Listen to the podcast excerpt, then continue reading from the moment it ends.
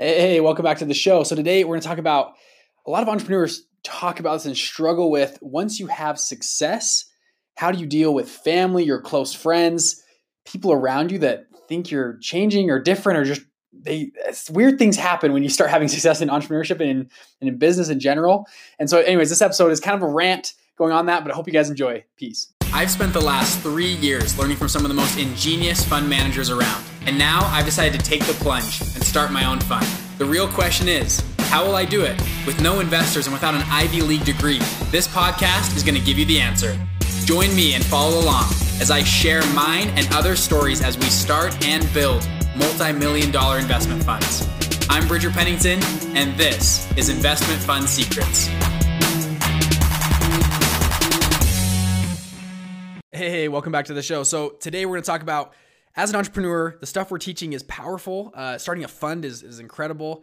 And what that does to your friends and your family and people around you in your circle once you have failures, how they treat you, and then also when you have success and how to deal with that mentally. I've, I've actually talked to a lot of entrepreneurs that have said this is one of the hardest pieces of entrepreneurship because we are the ones that decided to take the roller coaster route, right? We said, we're going to be the crazy ones, the crazy 1% that want to go on the, the wild ride of entrepreneurship when we know 9 out of 10 businesses fail. And that's what the statistics tell us when we say we're going to be the 1% that make it and crush it in business. And we're we're taking a roller coaster ride, right? We're gonna have really high ups and really low lows, and go for it. And that's hard sometimes for our friends and families to deal with. And they, a lot of times, it, it sabotages your mental state because they just don't understand where we're at. Like I, I got into college, my first day of college, I was like, I am an entrepreneur. And I, my goal was I want to get from point A to point B as fast as possible. I need to upgrade. I would always say, you know, I am the variable, right? If I'm not successful yet, it's because of me because I don't know enough yet. I'm not smart enough yet. I am the variable. How can I learn the fastest? And for me, it was starting businesses. In college, I started 14 different business tries while I was at college. And my theory was, hey, you're going to get up to the plate you know, and swing as as many times as possible. And you're maybe gonna hit a single, you're maybe gonna hit a double, but eventually I'm gonna hit a home run. I'm gonna hit one out of the park. That was my theory. Right? I was like, I gotta get up to the plate. There's no way I can learn as fast from reading a book or sitting on the sidelines watching, you know, doing a nine to five job if my goal is to be an entrepreneur. And so in, in college, I literally started 14 different businesses. And um, during that time, too, I went and worked. I worked for now recently a PE fund and a large tech company in Silicon Valley. And there's no, I did not learn as fast as I did running, like starting those 14 businesses, now running my own fund. I learned way faster. Your learning curve, and you guys know this as entrepreneurs, like your learning curve goes way up when starting your own businesses versus taking a job for somebody, taking orders from a boss. You just don't think at that level as you do as an entrepreneur. And for me, each business built upon the next. Like my first business, I was like, okay, how do I set up an LLC? It took me like two weeks to set up an LLC. And then I was like, okay, how do I uh, set up a, you know, like a, a, like a bank account? And I was like, okay, took me like, you know, I had to call around like eight days to figure out how to set up a bank account. And I slowly but surely figured out things over time. And now you know, I, have learned how to sell, to pitch, and all these different things. So I was on try, so 14 different tries, but on try number eight, I we'd started a company and we were building websites and doing online advertising for different people and different companies. And I'm I'm okay at doing that kind of stuff. I found incredible partners that were really good at building websites, and we had a whole team that would build websites and ads. And I was though I was good at landing deals, right? I was good at pitching and selling, so I said I'm gonna do that. So I'd go to companies, I'd walk in, like, hey, your guys' online presence sucks. Um, and I would sell them on why they sucked and say, hey, we can come in and, and give you a solution, right? Pay us, I said, pay us five grand up front, and we're to take 10% revenue of all the sales that we generate through our, our advertising and funnel. And they're like, they're like, done. They signed, and we were like, oh my gosh, we're like college kids. We just like, we had signed like four or five companies all at five grand. We're like, this is amazing. Like, we got an incredible business here. And so we were working for this one company, and uh, and so I was I'd sold them on this that we could deliver, and we start building their online advertisings, their websites, their funnel, stuff like that. And uh, first try comes, and we just flop. Like we'd spent like 200 bucks on ads, 300 bucks on ads. We're selling a $15 product like nobody bought. Like crap. Okay, we restructure. Like go again. Here we go. We launched like another funnel, never another online advertising campaign. We're selling a $15 product, and we spent I don't know 500 bucks on ads. Zero people purchased. Like zero. Spent 500 bucks, made zero back from this company. I'm like, oh my gosh, like this sucks. Like, and we can't deliver. And the company's calling us like, what's going on? Have you guys turned on the ads yet? And we're like, yeah, we've turned them on. We're just waiting for the sales are going to come, you know? And, and, um, we were looking at potentially we had done good for other businesses and just like these last like we had a couple at the same time that we just couldn't figure out like we it was like a few businesses we were working for and we just could not figure out anything and um, we were looking to maybe just wrap the business up maybe just refund the company say hey take your five grand back we you know we didn't do what we performed and I remember hitting this low of like crap, like this total failure. And and uh, you know, it's funny when you hit that low in business, your friends and your family love to empathize with you, right? Oh, like, you know, oh, that's that sucks. That's so hard. Like, I'm so sorry about that. And they everyone comes and empathizes with you because it kind of I think brings you back down to like below them. And and it's the same with like if you have anxiety or depression or you're overweight, people love to empathize with you and be with you.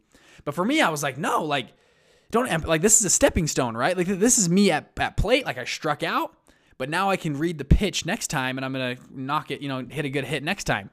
And it's funny though, um, people also, so that was the first thing they love to emphasize. Secondly, people love to say, man, I, I kind of told you so, right? You shouldn't have done this whole entrepreneurship thing. You're kind of dumb. Like you should go get a, like a, a job. That's kind of what they're saying, right? Get out of the game. Like go get a steady income. And this might be your, you know, your mom or your spouse or your family, friends, whoever. Like they're just trying to protect you. But we as entrepreneurs, we know this is progress, right? We're we we can't sit on the sidelines and watch everybody else practice. We got to be in the game. Um, but what's funny is that's kind of what happens when when you're you know down and you're losing. But then about you know two months later, we actually signed another company. We generated fifty five thousand dollars from scratch in like three weeks for this company, and we were doing well, and we were making a lot of money from that. And we'd sign another company. We were like our business was like starting to boom a little bit and it's a different business. And I was like, holy crap, this is amazing. And like friends and family, then I went on to start my fund, and my fund's done well now. And it's funny what happens when when you start having success, you would think the people that were empathizing with you originally would be like your biggest cheerleaders, right? You think they would be like, oh my gosh, we're so excited for you. This is the greatest thing ever. But it, what happens is they sometimes say, oh, like you've changed. Like, oh, like, or they start distancing themselves from you because they don't want to deal with, I don't, I don't know why and it's it's hard for us entrepreneurs to understand like of, of why that's happening with our friends and family. And this isn't a stab at my personal friends and family. Like I have amazing friends and family that actually help me level up. Like, you know, I've got like nine, if you're around nine millionaires, like you're going to be the 10th kind of a thing. And I feel that from in all different aspects of life, like a fantastic marriage or really good at fitness. Like I feel that from friends and I've, I love that, but I've, I've seen this on the other side too, a few years ago. And from a lot of entrepreneurs that I've talked to, they feel the same way. And it's funny what happens is we and I was actually listening to Tony Robbins last week. I was in Nashville hearing him speak and he talked about this same principle of our thermostats. Everybody inside of them has a thermostat of what what they're okay with what level of, of success. For you it might let's just say an average person for me it's, you know, your your range is from 65 degrees to 72 degrees and that's where you stay and that's where you have friends and family and you go to dinner on the weekends and you hang out, right?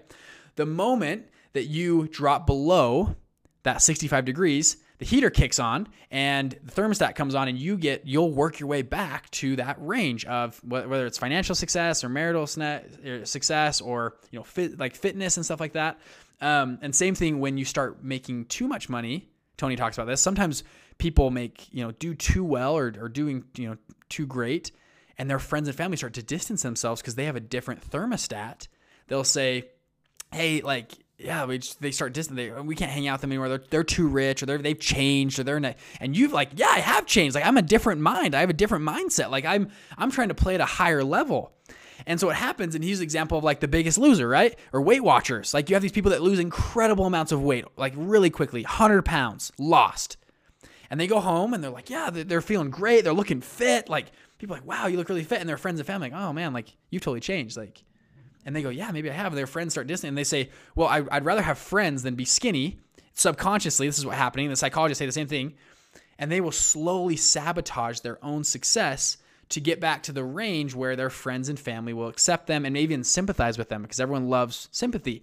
Same thing on the other side, right? You have like athletes, right, or people that are really fit. I know somebody in, in my family, super fit um, woman. She got you know got pregnant, has a baby, and you know, obviously going to add some weight when you're pregnant and, and baby. And she, like, seriously, like you know, a week after having her baby, is back at the gym working hard, like working twice as hard to get her body back in fit shape because that's where her thermostat is at.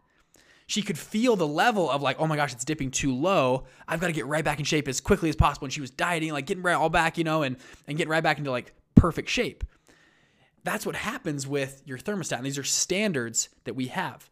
And so um that's kind of what the first thing that happens is the friends and family are going to say you've changed, they're distractions. And then secondly, I was actually listening to Russell Brunson talk. He was mentioning the same topic. He said, I have friends like I, I you know they sympathize with me I had you know failures and then I have success. And they come up to me and they're like man you know and he's done really well. He's you know their companies are booming and he has friends that come and like dude oh Russell like man I, I wish I could just you're so lucky dude. I wish I could find something like that. And he was like what? Like lucky? Are you kidding like I've been working my butt off for the past 15 years at the plate swinging and striking out and failing and you were sitting on the sideline just watching or not even wanting to get in the game, and you're like, "Lucky? Are you kidding?" And he was uh he got a freaked out. He's like, "Are you?" He's like, "Remember those times like like you came home from night from work and you watched Netflix and hung out with your kids? Like, yeah, I was grinding and working hard and staying, you know, working till 2 a.m. and waking up early for 15 years. So he's like, "No, I'm not lucky at all. Like, you got to work your butt off to do that." And um, that's that's kind of the difference of that's how our friends see it, right? Our friends see it, man, you just you just got lucky and fell into an awesome business. You're just super lucky. And we see it as no, we've been practicing and going hard for 15 years. And, and for me, like I was like, I want to get from point A to point B as fast as possible when I got to college.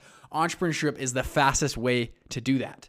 Um, and the last thing that people talk about in, in this same realm is this glass ceiling effect. Kind of on the same note is they call it a lot of different things, standards, you know, thermostat, glass ceiling effect of you can see the success above you, like us, right? Starting a fund, you can see yourself running a, a multi-million dollar fund, you're booming hundred million dollar fund, and you're making all this money, but you have this glass ceiling that your mentality a lot of times won't let you get there.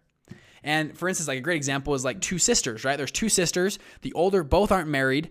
The younger sister will subconsciously, like psychologists will talk about this, sabotage their dating relationships you know, they date like a really great guy. They love, you know, they're cute. They start having a boyfriend, but their older sister isn't married yet. And something inside of them says, well, if I, my older sister isn't married yet, then I can't be married, right?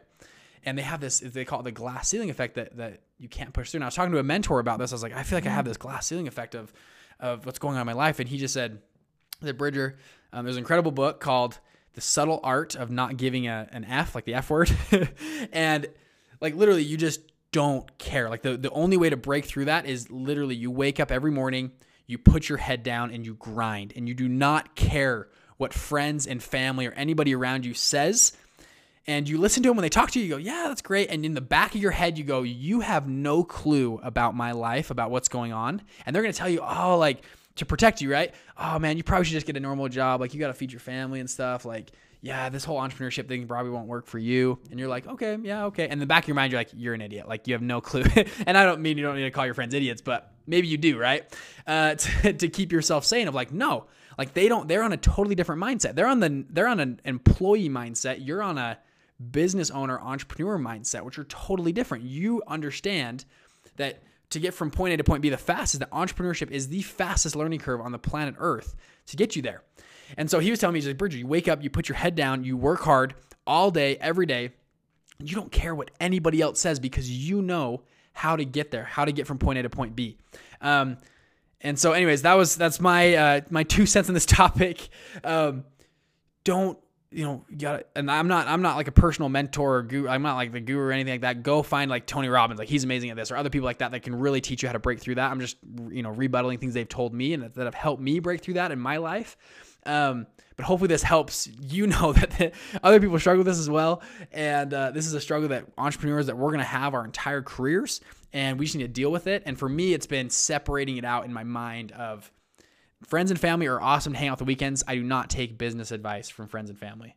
I take my own advice and from mentors that I've chosen as mentors in my life. That's the only people I take business advice from. Everybody else, I just they talk to me. Yeah, I say great, awesome, and I just flush it out the other ear. Like I don't listen to it. I don't let it affect me. I don't let it hit my personality because it will sabotage your success. Anyways, hope this guys, hope this helps you guys. See you on the next episode. Peace.